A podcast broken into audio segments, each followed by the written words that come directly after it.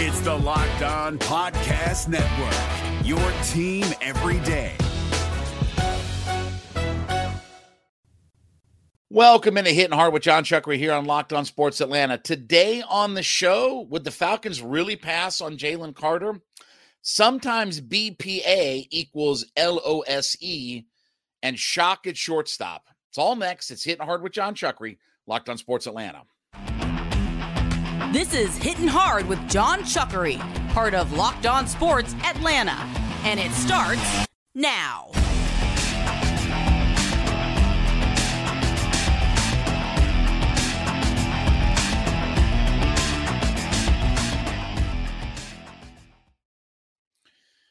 Hitting Hard is brought to you by FanDuel Sportsbook, the official sportsbook of Locked On. Make every moment more. Visit fanduel.com slash locked on today. You can subscribe or follow for free on YouTube or wherever you listen to your podcast. Get the latest episodes of Hitting Hard as soon as they are available. Roku and Amazon Fire is two additional ways where you can check out all of our content. And then give me a follow on my personal Twitter page at JMCH316. So, would the Falcons pass on Jalen Carter? Well, according to some sources, there is a definite chance that that could happen. So, there was an article by Josh Kendall of The Athletic, and he covers the Atlanta Falcons uh, for them. And, um, you know, listen, I've met Josh. He's not a hot take kind of guy. I mean, he's a pretty, pretty balanced guy, and he's got good reporting and things like that. So, this is not a matter of, you know, he's just trying to create a headline or a story or things like that. But he says that the idea of the Falcons taking Jalen Carter isn't going to happen. According to a quote in his article, quote, it once seemed a pipe dream that Carter would fall to Atlanta at number eight. It now looks likely, and it looks equally as likely that the Falcons will let him go right by if he does. Atlanta fans need to start getting their minds wrapped around the fact that Carter is not coming to Flowery Branch. Woo, that's pretty bold and has got some conviction behind it. Now, all right, so let's sort some of this stuff out. Okay. First off, my gut, and I'm, I'm just only using my gut, obviously, no sources or nothing like that. Just my gut tells me that Carter's not going to fall past five. I think Seattle is the play at number five. I, think it becomes more likely. Look, I think they just released the defensive uh, tackle uh, yesterday. So I think it becomes more likely that Jalen Carter at number five is taken by the Seahawks. They're probably not in the quarterback business. Again, maybe they don't look at Geno Smith as the long, long term answer, but I think for right now, they're good in that business. Will Anderson is most likely not going to be on the board when they pick. So I still think that Jalen Carter is the pick at number five for Seattle.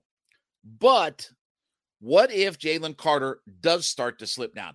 And there have been reports that Jalen Carter could be a second half of the first round draft pick, that he could go, you know, outside the top 10. There's been all kinds of wild speculation that people are using as quote unquote sources for you know what what Jalen Carter's lot in life is going to be. But man, would the Falcons really pass on Jalen Carter? And I saw yesterday Colin Cowherd had this ridiculous, you know, take and all that stuff about, oh, well, we should apologize to Todd McShay. For what? Todd McShay didn't know all the stuff about Jalen Carter being at the scene, leaving the scene, what he was going to get charged for. He didn't know any of that kind of stuff. The, the only way it got to light was the two reporters from the Atlanta Journal Constitution, who, by the way, I had on my radio, I had one of those guys on my radio show. One of the investigative reporters for the Atlanta Journal Constitution was on my radio show and talked to me about the story. But again, nobody knew that. Even the NFL was caught off guard by all of this stuff. So when Todd McShay said, oh, character issues, I certainly think that they knew at the time that he had had a speeding ticket that he paid off because it's public record that Jalen Carter had a thousand dollar speeding ticket, 89 and a 45. That they knew, but they didn't know all of that other stuff. That's bull. That's bull. And you can talk to you, you go talk to the guy that was the investigative reporter that that had all that story. That wasn't leaked out, and the NFL itself was caught off guard by all of that. Even Jalen Carter, to a degree, was caught off guard. And then they said red flags about, well, his workout and all that. Yeah, I understand. Listen, I think the emotion of everything that had happened, the totality of everything that happened that night on January 15th, the two uh the, the two people that died, you know, obviously he was at the scene. I think all of the emotion and things like that got to Jalen Carter. And he came in nine pounds heavier and wasn't able to finish his drill. But again, I, I think when you add in everything that was surrounding Jalen Carter, that that's why when he came to the pro day workouts, he wasn't in great shape and he obviously couldn't finish the drills. So I, I, I'm going to give him a bit of a pass on all of this because at the end of the day, okay, take that you know videotape, okay, if that's what they still use, take that videotape, stick it in that slot of your VHS, okay, and go watch this kid play and go watch what a difference maker it is when he's playing football. Because at the end of the day, we can talk about all these flaws and different things like that, but the tape don't lie. It seems like in the NFL that the thing that hurts you the most is when you smoke weed, right? Dan Marino, Warren Sapp, Randy Moss, all guys that dropped in the in the draft because they were linked to weed. Seems like that's the thing that, you know, has the biggest issue as far as where you're going to fall in the draft or not. But if the Falcons pass on Jalen Carter, this is not about taking UGA guys or anything like that. It's about the talent that's out there and, and the disruptive nature that Jalen Carter brings. And if I can stand Grady Jarrett and Jalen Carter stand them side by side or in a three point stance side by side, how disruptive does our defensive line become? And we're going to talk about this here in just a couple of minutes about BPAs and all that kind of stuff. How could anybody say that Jalen Carter wouldn't be the best player available? If you're passing on Jalen Carter at eight, then you're going against what your philosophy is of BPA and all that kind of stuff because he's going to be your BPA. How could how could there be three players in this draft that grade out higher or rate higher than what Jalen Carter is, especially at the position that he plays? It's not like he's a safety. It's not like he's a tight end. It's not like he's a running back. He's a disruptive force at one of the most important positions on the entirety of the football field defensive tackle. So, again, if the Falcons are bold enough and brave enough to pass on this, then I don't ever want to hear about BPA ever again. Because again, that philosophy is, and we're going to explain it here in just a minute, that philosophy is ridiculous. I'm not letting Jalen Carter pass me by. I'm not going to let potentially a generational talent. Now, look, if he flames out, then I still, uh, it still was the right pick. He may flame out, but it was still the right pick for what this team needs, for what this team is looking for, and for a guy who would be certainly the best available player in the draft if he's sitting there at number eight for the Falcons to get a hold of. All right, let's talk about our friends over at FanDuel. Listen, FanDuel's America's number one sports book, and as the tournament and March Madness is heating up, we're headed toward the Sweet 16, right? Coming up on Thursday. Okay. If you go to fanduel.com today, if you're a new customer, you can claim your no sweat first bet where you can get as much as a thousand dollars in bonus bets if your first bet doesn't win. Download the FanDuel Sportsbook app. It's safe, secure, super easy to use. You can bet on everything from money lines to point spreads to number of threes that are drained, everything in between. Plus, FanDuel lets you combine bets for a bigger chance and a bigger payout with the same game parlay. So head to fanduel.com slash locked on. Fanduel.com slash L O C K E D today and claim your no sweat first bet where you can get as much as a thousand dollars in bonus bets if your first bet doesn't win. That's fanduel.com slash L O C K E D O N. Make every moment more with FanDuel, the official sportsbook betting partner of the NBA. So, you know, there's been a lot of chatter about the Falcons and their draft philosophy and, you know, if the best available player is is there on the board at 8, whether that's wide receiver, whether that's a Bijan Robinson, whatever it is, safety, corner, whatever like that. Okay. And the, the Falcons stay to their true to their board and they draft best best available player, best player available, right? BPA, right? We hear that all the time. Okay.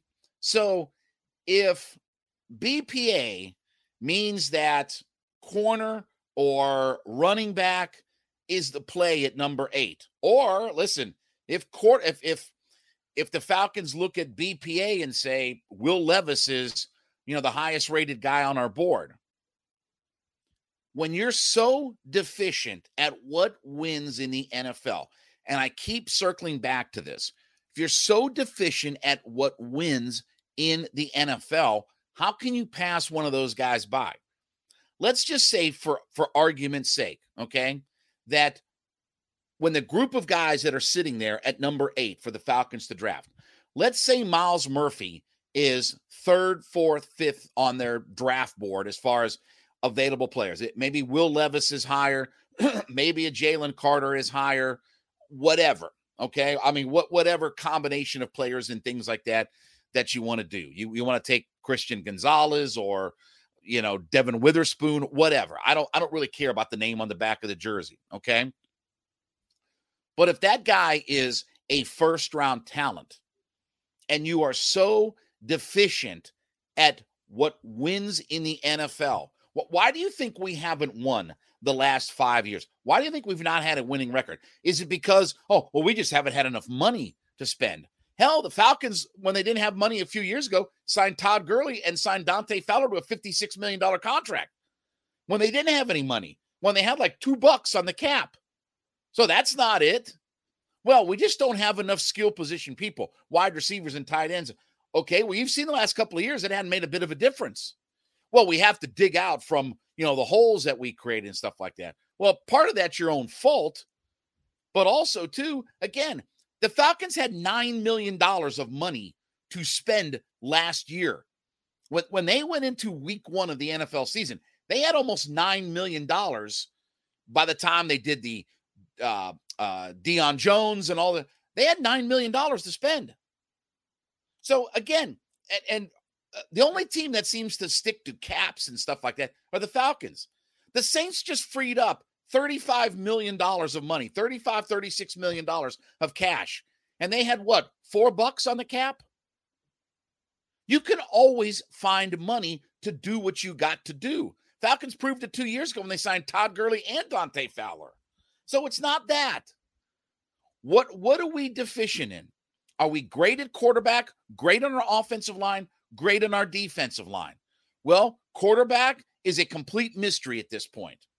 Offensive line, you feel pretty good about. I still want to upgrade at left guard.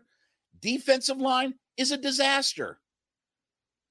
And why is it all of these teams that are successful, the 49ers, the Eagles, they all draft high caliber guys, use their high draft capital to draft O line, D line, and quarterback. And then they spend their free agent money on O line, D line, quarterback. Did the, did the 49ers need Javon Hargrave? No, but they gave him $80 million. Why? Because that's what they do.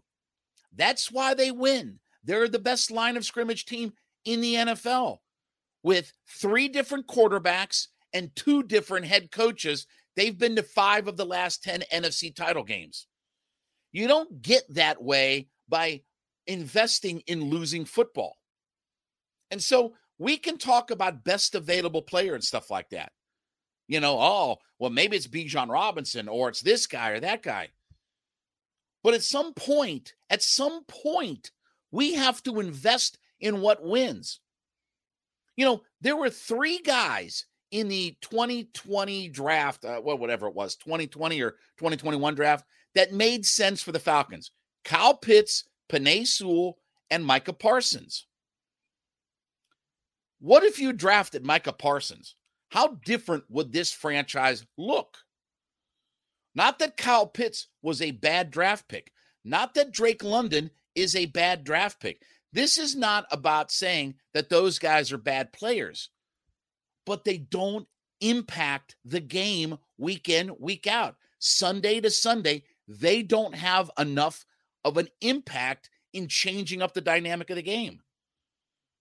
Kyle Pitts has been a really good player. Has he been Travis Kelce? Has he been George Kittle? He hasn't been to that level yet. And where are the Falcons? Still losing every single year.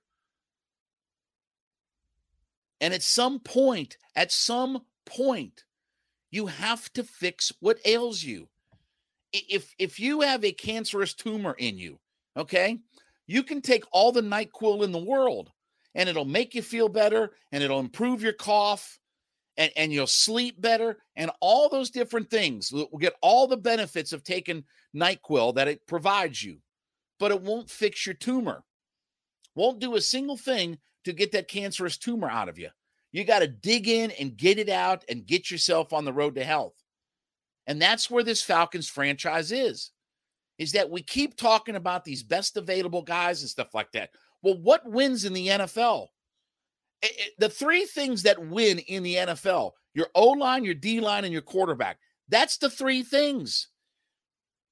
You can take the luxury of drafting Kyle Pitts and Drake London and Bijan Robinson and this guy and that guy when your team is good when you're good at all three of them, not one, not two, all three of those things. It's not coincidence that when Jalen Hurts made his boost and their defensive line killed everybody and their offensive line is maybe the best in the NFL, that the Eagles were in the Super Bowl. How about the how about the Chiefs? Well, let's see. Pat Mahomes is the best player in the NFL. Their defensive line is outstanding, and their offensive line is outstanding. And they drafted Creed Humphrey and guys like that. Creed Humphrey is not a sexy player, but you know what he was? Second team All Pro. Second team All Pro.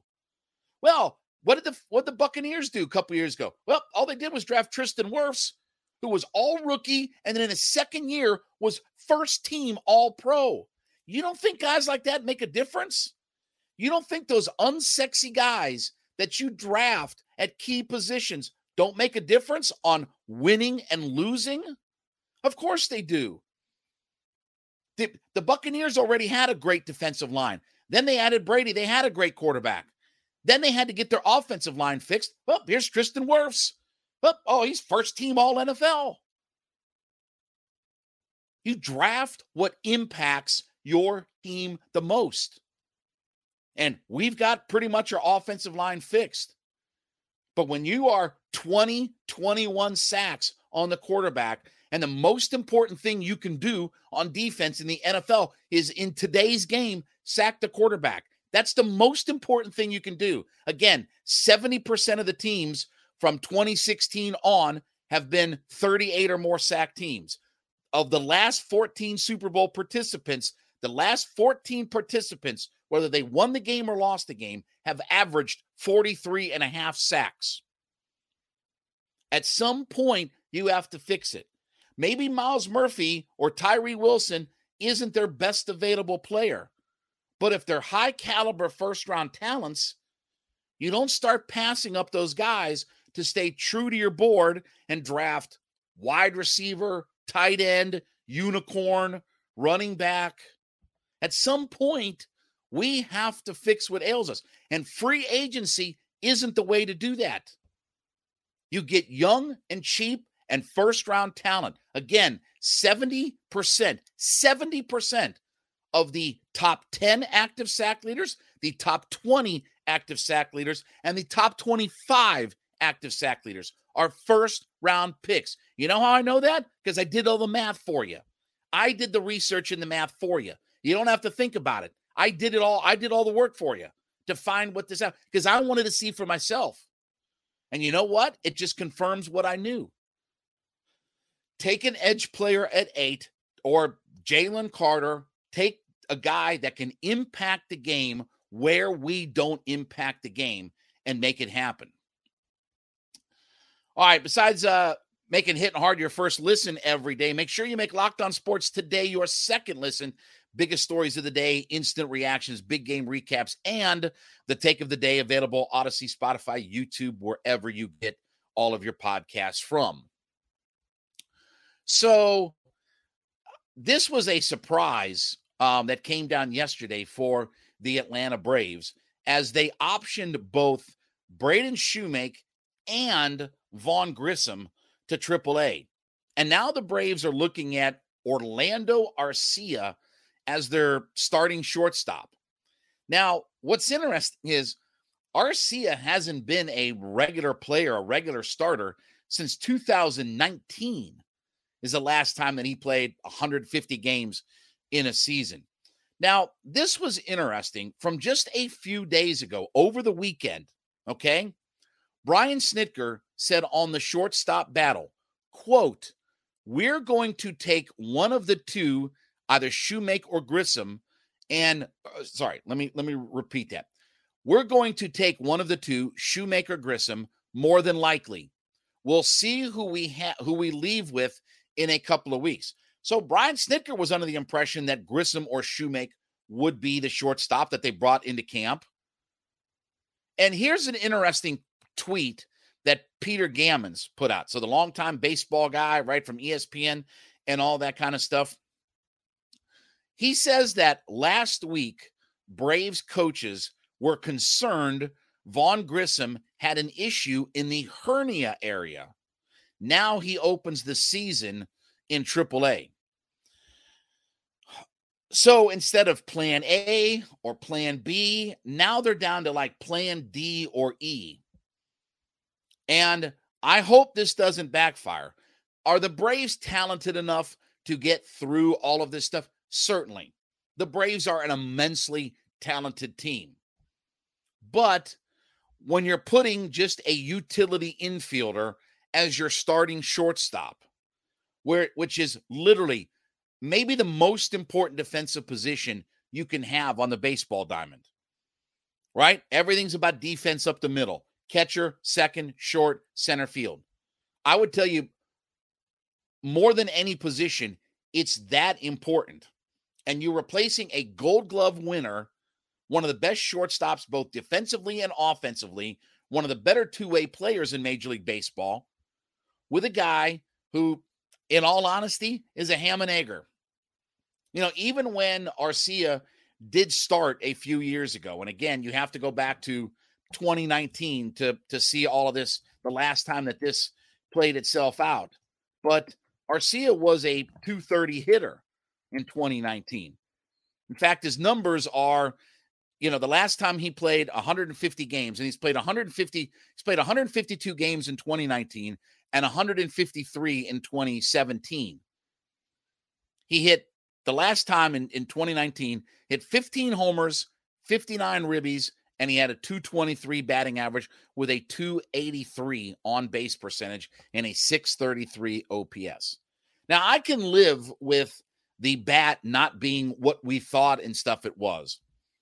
But for this team to have put such a premium on their defense, it does kind of make me scratch my head. And look, Shewmake is going to play second and Grissom's going to play short when they go down to AAA. I mean, that's been the plan. That's the plan, is according to Dave O'Brien and Mark Bowman and every other you know Gavone that that's talking about the Braves. The plan is Shewmake at second, Grissom at short. Now, do I think that the Braves are going to wait really long?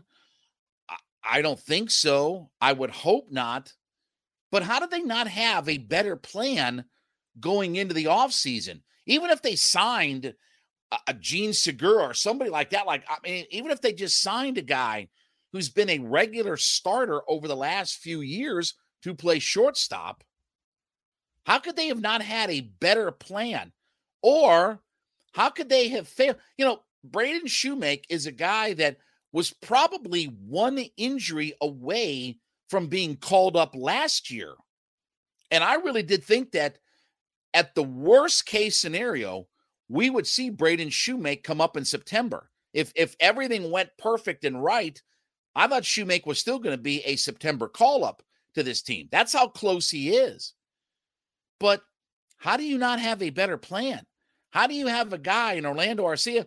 And yeah, we can talk about the thing, but again, when you play every single day, okay, when you're out there trotting a guy out every single day, his flaws and his warts get exposed.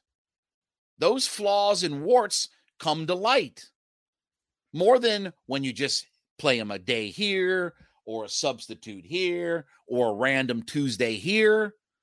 When you're talking about every day and every inning, your flaws and warts bubble up to the surface for it.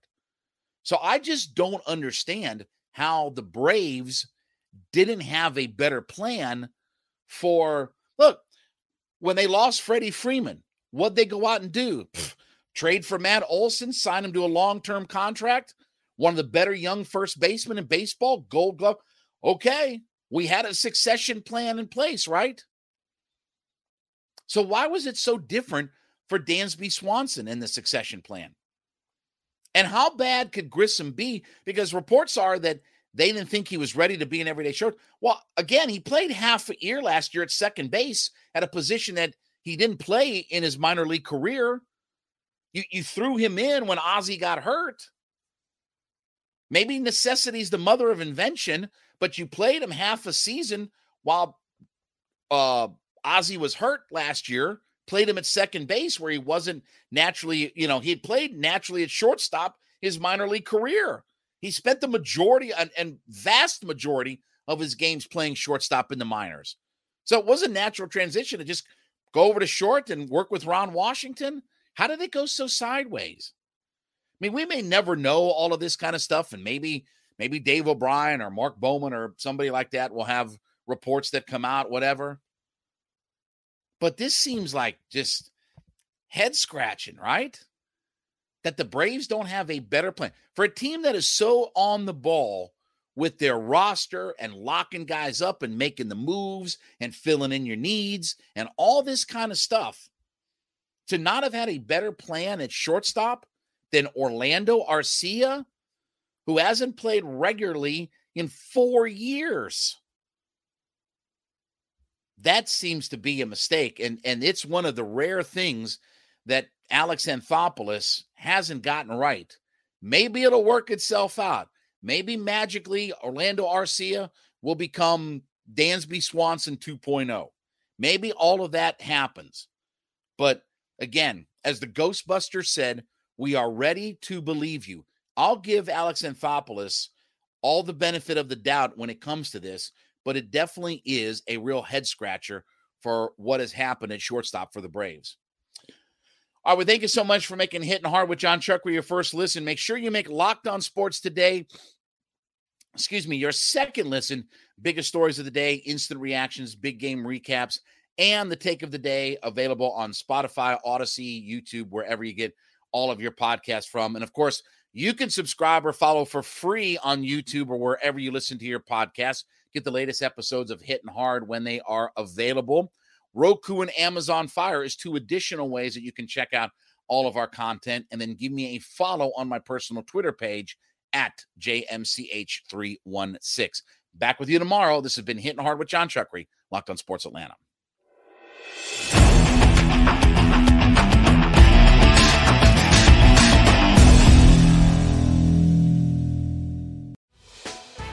Hey, Prime members, you can listen to this locked on podcast ad free on Amazon Music. Download the Amazon Music app today.